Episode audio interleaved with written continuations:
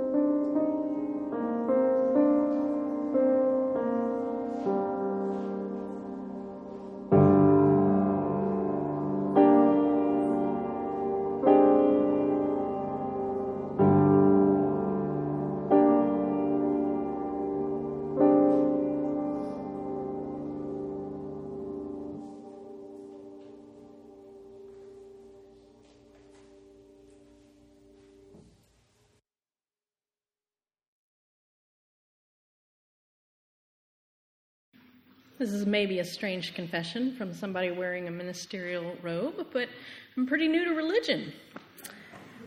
I grew up unchurched, and I adopted Unitarian Universalism as my family's faith in 2012. In 2015, I decided that I would leave um, practicing law and become a Unitarian Universalist minister. As kind of a warm up, uh, I spent a year working half time as a lawyer and taking one course per semester at the seminary. I studied biblical Hebrew and the book of Exodus in Hebrew. I had never owned a Bible before seminary. And I needed something that I was more fluent in than biblical Hebrew to help me translate the concepts from the book of Exodus into something meaningful for me. So, in parallel with Exodus, and possibly to procrastinate reading the book of Exodus in biblical Hebrew, I read up on Carl Gustav Jung, the founder of analytical depth psychology. And he helped me see the archetypal elements of my seminary experience. As Moses declared during his psychologically formative years in the Midian wilderness, I've been a stranger in a strange land.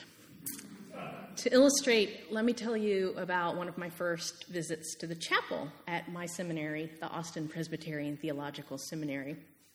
I went there after my first Hebrew class to kind of catch my breath and calm my brain down in this beautiful sacred space.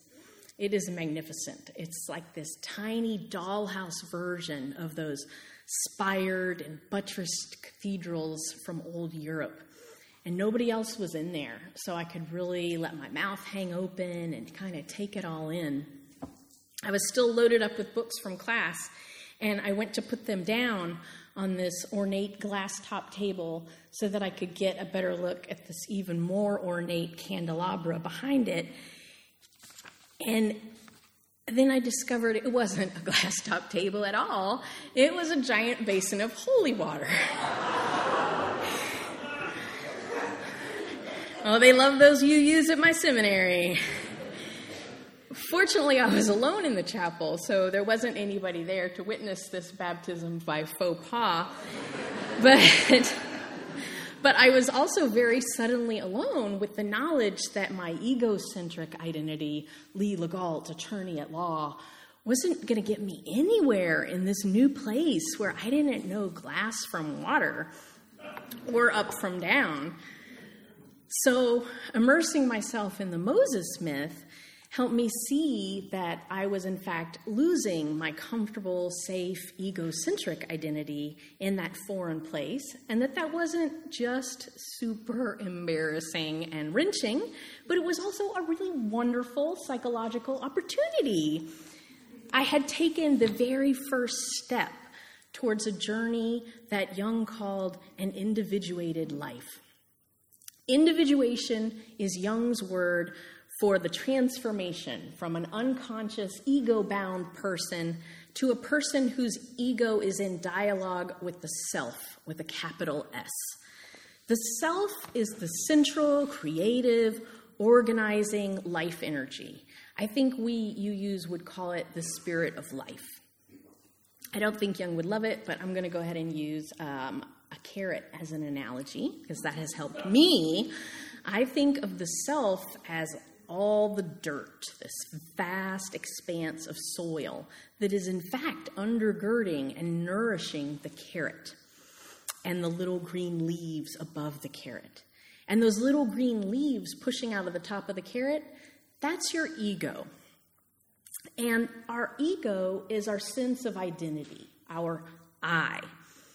But prior to individuation, our ego doesn't know about the soil or about the carrot.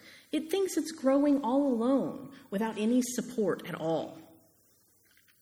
When I called Moses a myth, I meant no disrespect by that. In Jungian terms, myths are sacred stories. And irrespective of whatever we judge as their external historic truth, they have value because they are true on the inside. Myths are maps and they contain keys, keys that Jung called archetypes, symbolic elements that weave their teaching into the fabric of our souls. Let me tell you part of the Moses myth from a Jungian perspective, focusing on the archetype of the wilderness journey. So, Moses is born in Egypt to Hebrew parents at a time, and I know this is going to be really hard to believe, but this is a myth, when the Pharaoh, the leader of Egypt, was xenophobic and he was really afraid of the ballooning population of Hebrews, so he decided to persecute the young because of his own fears, and he ordered all the Hebrew male babies to be killed at birth.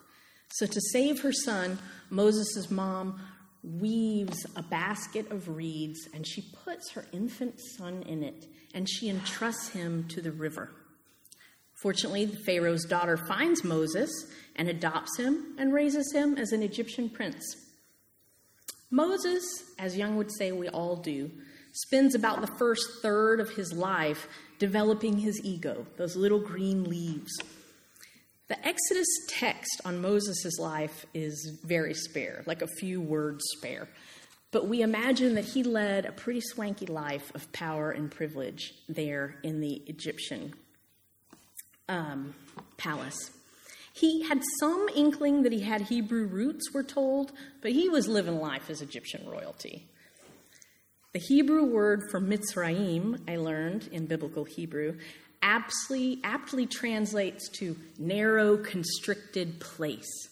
And right now in our myth, Moses' sense of the world is narrow and constricted. And in his ego bound psychological state, he is feeling safe but protected. Driven by some internal sense of restlessness, young man Moses, with his little fresh spring green ego leaves, leaves the palace and he ventures out into the Hebrew work camps. And he sees an Egyptian beating a Hebrew. And seeing this injustice, he becomes enraged. Not just enraged, but murderously enraged. And he beats the Egyptian soldier to death. And then he hides the body. Now, for Jungians, this is a perfect example of the psychological stage of alienation. That's when your ego, your little leaves, get really impressed with themselves and just full of themselves and their own power.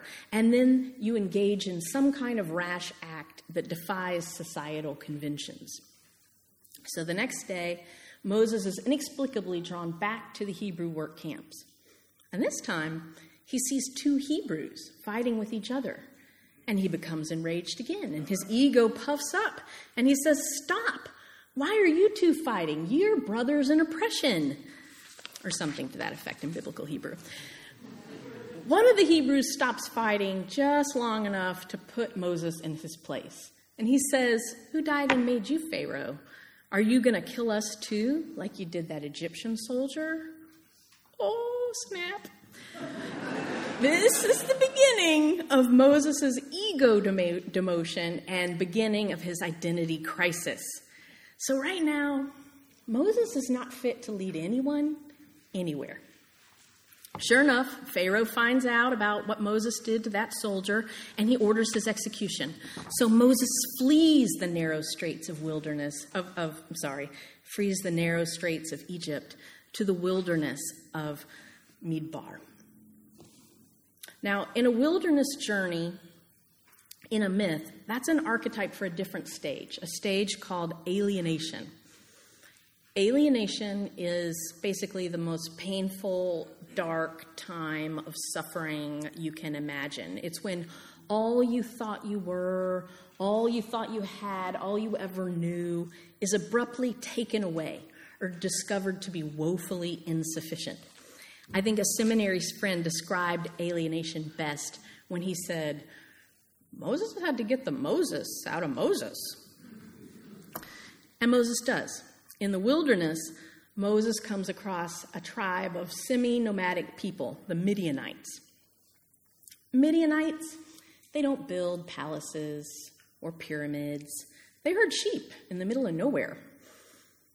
Moses spends years in Midian he marries, he has kids, he herds a lot of sheep, and he does some growing up. Painful as it is, alienation is probably the single biggest chance for psychological growth in a lifetime. Because once that overinflated ego, those little green leaves, get all battered to bits, they finally have a chance to realize that there's something other than them that they're rooted in something bigger and deeper, the soil of the self. And archetypally, this reunion usually occurs in the wilderness. So one day, while Moses is out herding sheep, yet again, he sees a bush, a bush that is burning but not consumed. And he hears an awesome voice calling his name. I submit to you that in a less developed psyche, the internal monologue might have gone something like this I've come to a fork in the path, and on my left, there's a really weird and creepy burning bush, and it's talking to me, and it knows my name. And on the right, there's just a regular sheep trail. Which way should I go? But Moses forks left, and that has made all the difference. Now, Moses is 80 when he has this initial reunion with the self the, at the burning bush. And I really like that because Jung stressed that individuation is not for the young pups. It very rarely, if ever, takes place in the first half of life, usually in the latter third. So Moses, now he goes back to Egypt and he's got he's going to have a little talk with the Pharaoh and he's going to talk to the Pharaoh about some plagues. But we're going to save that part of the myth. That's for another day. For today, our focus is on the fact that Moses has grown a great deal since the last time he was in Egypt. And this time, he is able to lead the Hebrews, and he does, out of the narrow straits of Egypt. As I understand it, this part of the Moses myth, it shows that even though it's not a fast or easy and certainly not a painless process, that bending, bending our will to that inner work of individuation can be a path to psychological freedom. I want to leave you with three tools. Tools you might want to try out on your own, in your own searches for truth and meaning. First, read myths regularly and read them for yourselves. I believe a myth has got to be reinterpreted in order to maintain its vitality because it's a living connection to the ever evolving world. A myth describes the relationship between humanity and the spirit of life. And I believe that relationship is not static, it's dynamic, direct, and evolving. While myths abound in the world's holy books, for sure, I think they are almost certainly contained in those few books that are holy to you. So for me, these would include The Alchemist, A Wrinkle in Time, all eight of the Harry Potter books, Know the myths that are sacred to you and reread them from time to time so that their archetypes, those internal symbols, can do their work on your conscious and unconscious mind and move you along in the right direction.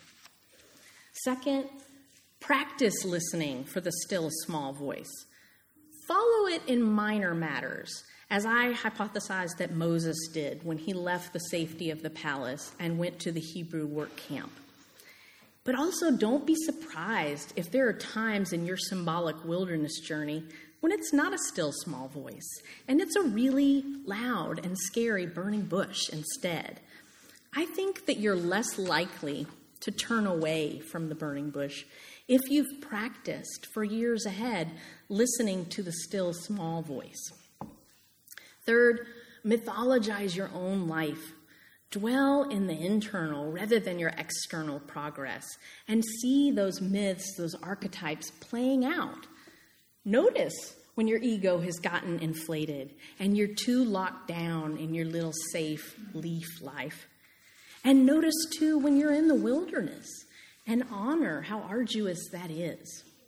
In Jung's autobiography, he exclusively discusses his inner life not the famous people he met, not the awards he won, not the world wars, not the historic events, just the internal shifts, his wilderness journeys, his burning bush experiences, because that's where the real action is. You don't have to live a life on the scale of Moses. What I love most about this Jungian paradigm of individuation is that everyone's inner journey matters a great deal, and not just to you. Your advances, however modest, towards individuation benefit all of humanity because we all draw from that soil, from that self. I'm going to leave you with a story that I've liked all my life and that I like a lot more after learning about individuation.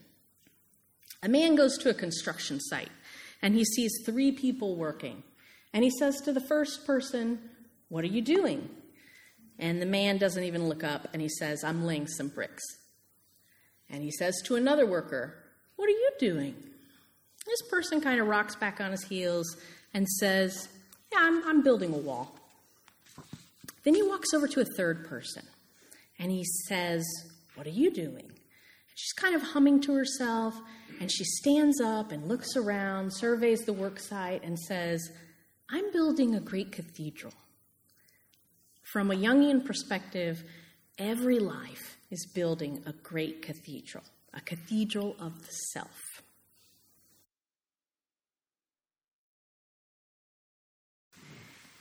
We extinguish this flame, but not the light of truth, the warmth of community, or the fire of commitment. These we hold in our hearts until we are together again. Go forth with our love and support to lay the bricks of your great cathedral for yourself, for us, and for all the souls that come after us. And may the Spirit of life go with us all. Go now in peace. This is a production of the First Unitarian Universalist Church of Austin. For more information, go to our website at austinuu.org.